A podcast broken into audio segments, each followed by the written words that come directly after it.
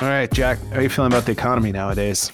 Economically, I've never been good with an economy of words, but uh, financially, it looks as That's though not true.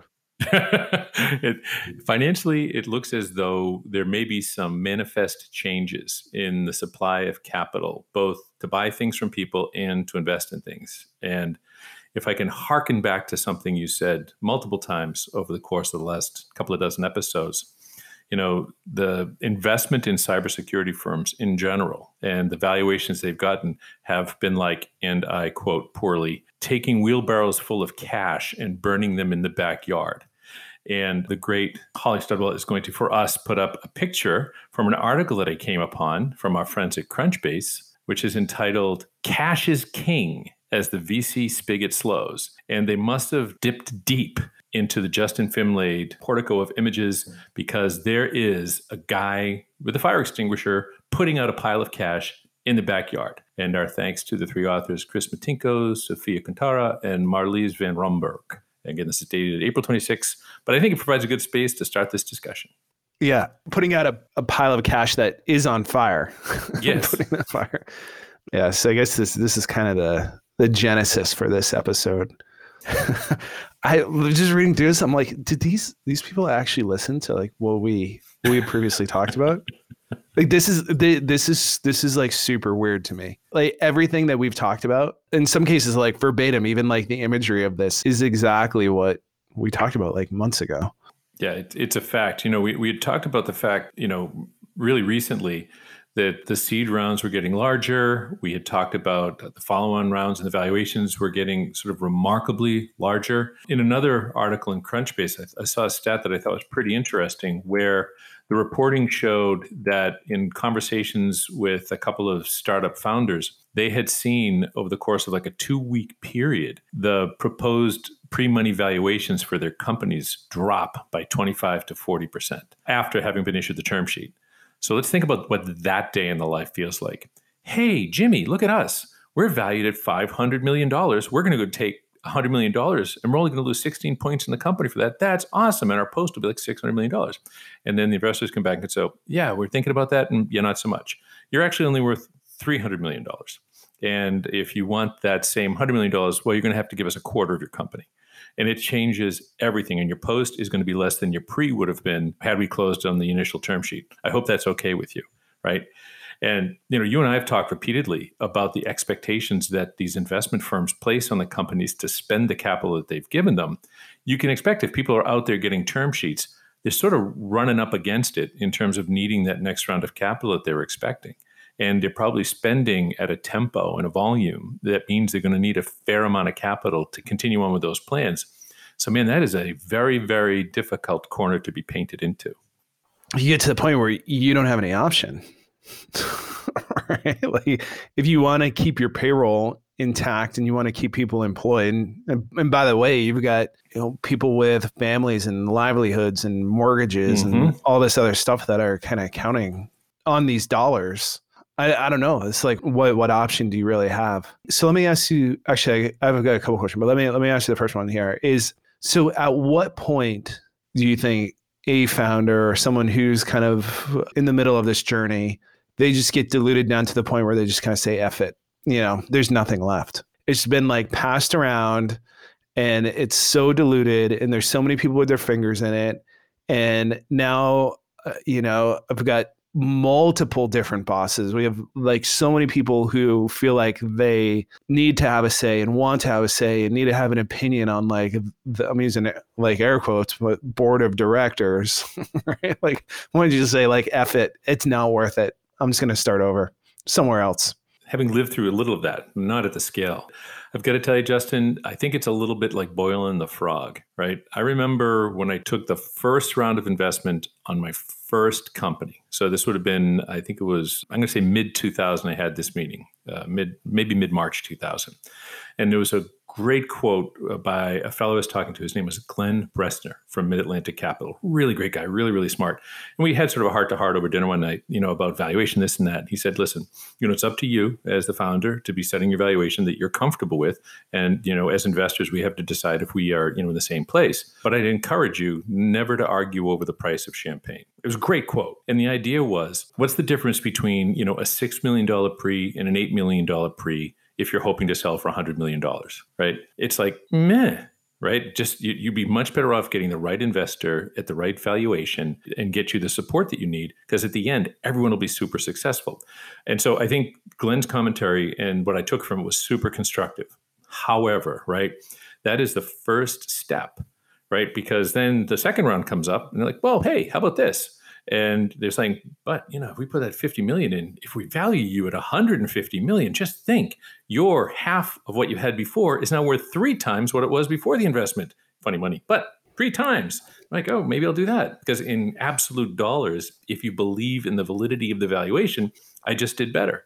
And so now the next investor comes in and says dude party hat you're a unicorn right? And so now you're a unicorn and now you're half of a half of a half of what you started with is worth twice what it was worth like the last time you invested in.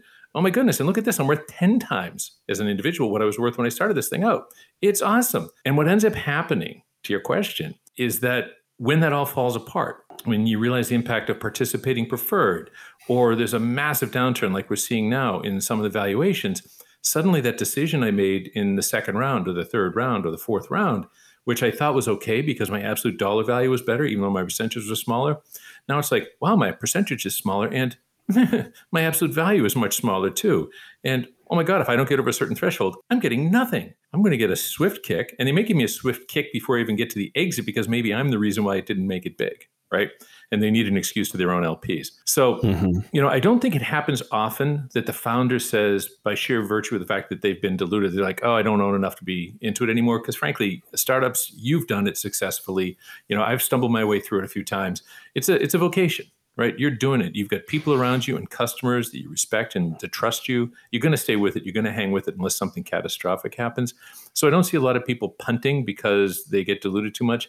But I think it doesn't happen in this sort of incremental way. I think there's a point where the valuation kabuki dance falls away and you suddenly realize like, holy crap, I don't own much. And the thing that I'm building, if I owned a lot more of it, it'd still be pretty good, but it's not what I thought it was.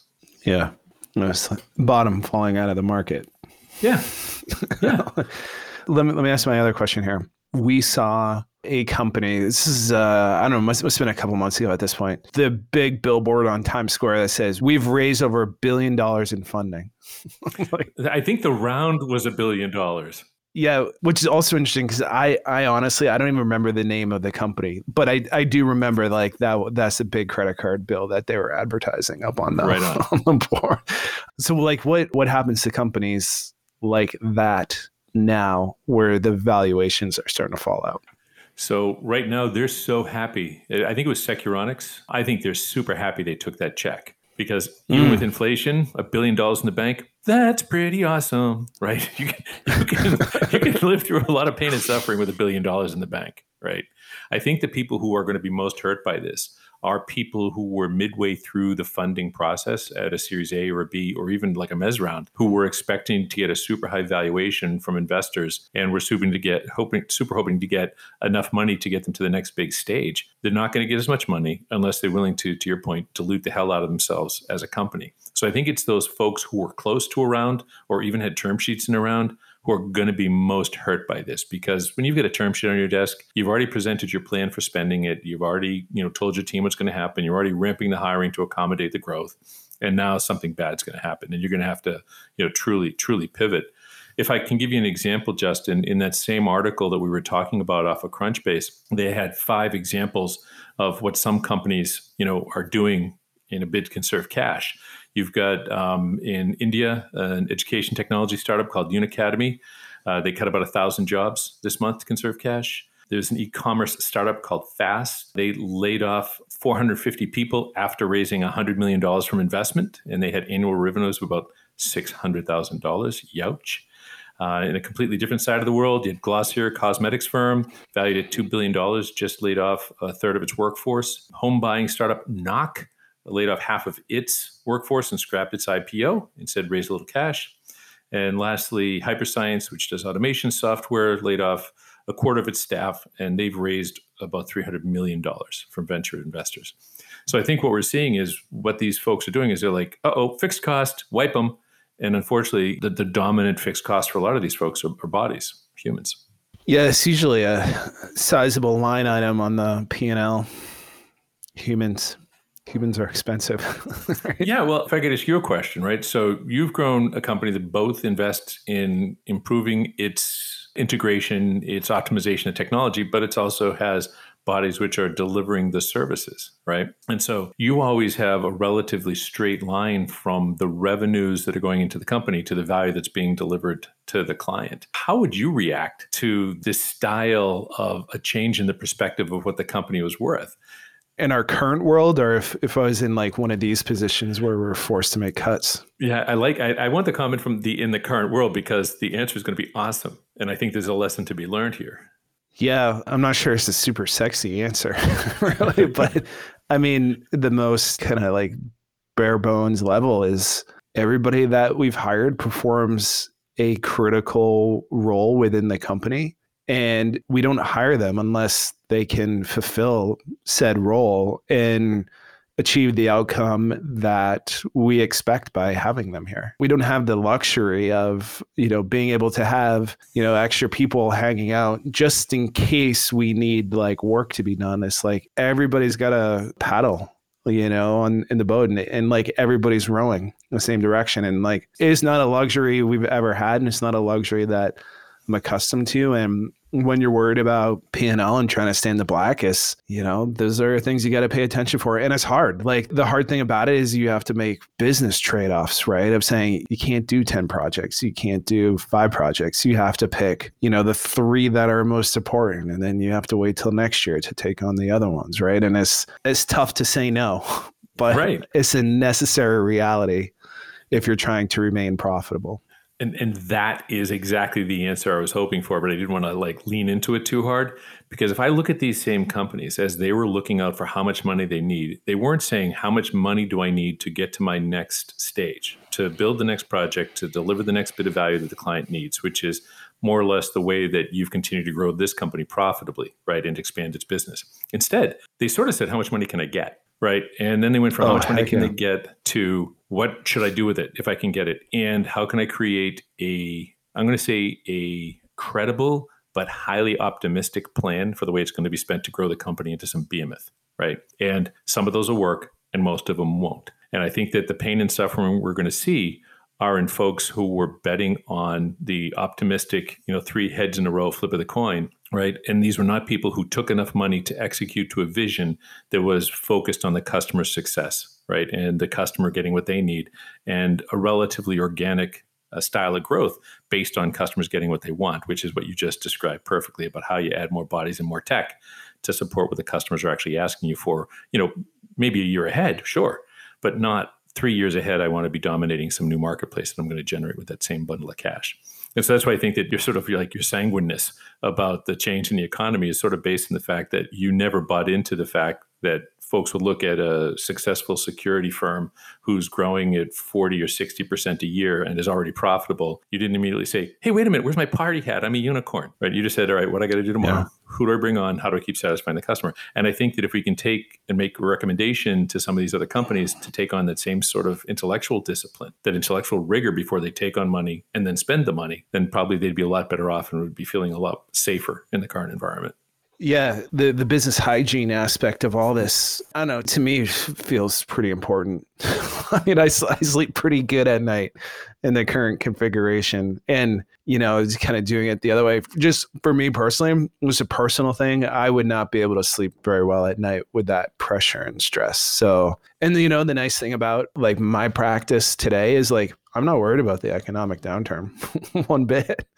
You know, we're to, we're going to keep doing ourselves. We're going to keep doing what we've been doing all along and we're going to be just fine. The economy is like the last thing I'm worried about right now. There's probably like a wonderful lesson in there for and we know because we get notes from them from some of the newer cybersecurity companies that are just coming up, right? Who have questions, who ask questions like, "Hey, you know, how do I uh, ensure my MVP?" Or, you know, "Hey, how do I present my value proposition to customers or to investors, what have you?" You know, I think that there's a lesson here for some of those new folks who haven't yet, you know, had enough traction or visibility to make the mistake of believing in the overvaluation, right? That same firm that told you that the company with no revenue, or that the company we just talked about had 600,000 in revenue, um, the company who has limited revenue and suddenly is a unicorn, or you know has a 50 million dollar pre-money going into a 20 million dollar seed round, you know realize that those same people, as capricious as they are with that high level valuation, can equally capriciously decide, no, I really meant 10 when I said 50 right? And that's going to be a real dent in the way you do your business planning. So I think for new companies, there's a lot of insight to be gathered from what you call the business hygiene piece of it. You know, I think the lesson that I would kind of offer anybody listening and who actually cares, if you're humble about how you kind of value some of these things and use common sense, I don't really think you can get into serious trouble, right? It's when you start to get out over your skis and you start listening to what everybody else is telling you and even though maybe common sense says like that doesn't seem like it makes sense um, if you're having that feeling like your gut's probably right. And by the way like some of these super high valuations yeah i mean they they could benefit you as someone who's trying to get started but they really benefit the investor right? They benefit someone else a lot more, right? And so there's a lot of motivation behind it. And when the reaper comes to take their pound of flesh, they don't really care too much about about you. They just want their dollars back. And you know, like just looking at some of the companies you listed off earlier here, these are companies that raised a lot of money. Mm-hmm. So Fastly, 100 million. Let's say what Glossier did. Knox, 70 million a hyperscience $290 million. I don't know, man. When I look at some of those numbers, is like we could build some pretty impressive things for like fractions, fractions of that. Like you just don't need like having done this, having done it firsthand, speaking to someone who's done it, you're in the exact same thing. Like this is more money than you could spend in a fiscally responsible way. Agreed. And if your company is relatively new, let's say you're US based or you're um, UK uh, based, and you know you've got a limited group of customers who love what you're working on, and it's pretty awesome for them, particularly in cybersecurity where it can be so geographically sensitized, right, and bespoke per geography. You know, you can see the investor coming in going, "Oh my gosh, you're just in the United States." EMEA and going into the European Union, the EU will be wonderful for you. And Asia Pac, so many smart buyers. Let's go. And you take in massive money to expand broadly, thinking mistakenly that the wonderful thing you built will be wonderful for people in a lot of different regions. And you're going to invest to support all that growth. And that's where a lot of that cash is going to go. And if they don't all play out, ouch, right? That's sadness money, right? And, you know, as opposed to taking a more deliberate approach, what does it mean to be really great at security in various regions in Asia Pac? What does it mean? What's different between Germany and France and Spain and the UK if I want to go into Western Europe, right? All of them are different. And taking that time as opposed to saying, I'm going to take all this money and that then my returns to my investors will be based on being able to capitalize on those markets. And it's just one example. It could be I'm going to add a new technology, I'm going to add a new platform, I'm going to add a new capability, I'm going to hire n new salespeople. All of these things are bets, right? And when you take on a massive investment, you're sort of suggesting that you go into the roulette table, right? Which is a really, really chancy proposition. And you're not going to go with $5 chips, you're going to go with $500 chips. And even though one, one would argue the risk is the same, the impact of making the wrong choice is really, really different, especially if the way you got those $500 chips was to give away more and more and more of your company because you can't give it away again. Yeah. Just losing more chips faster. Right on, man.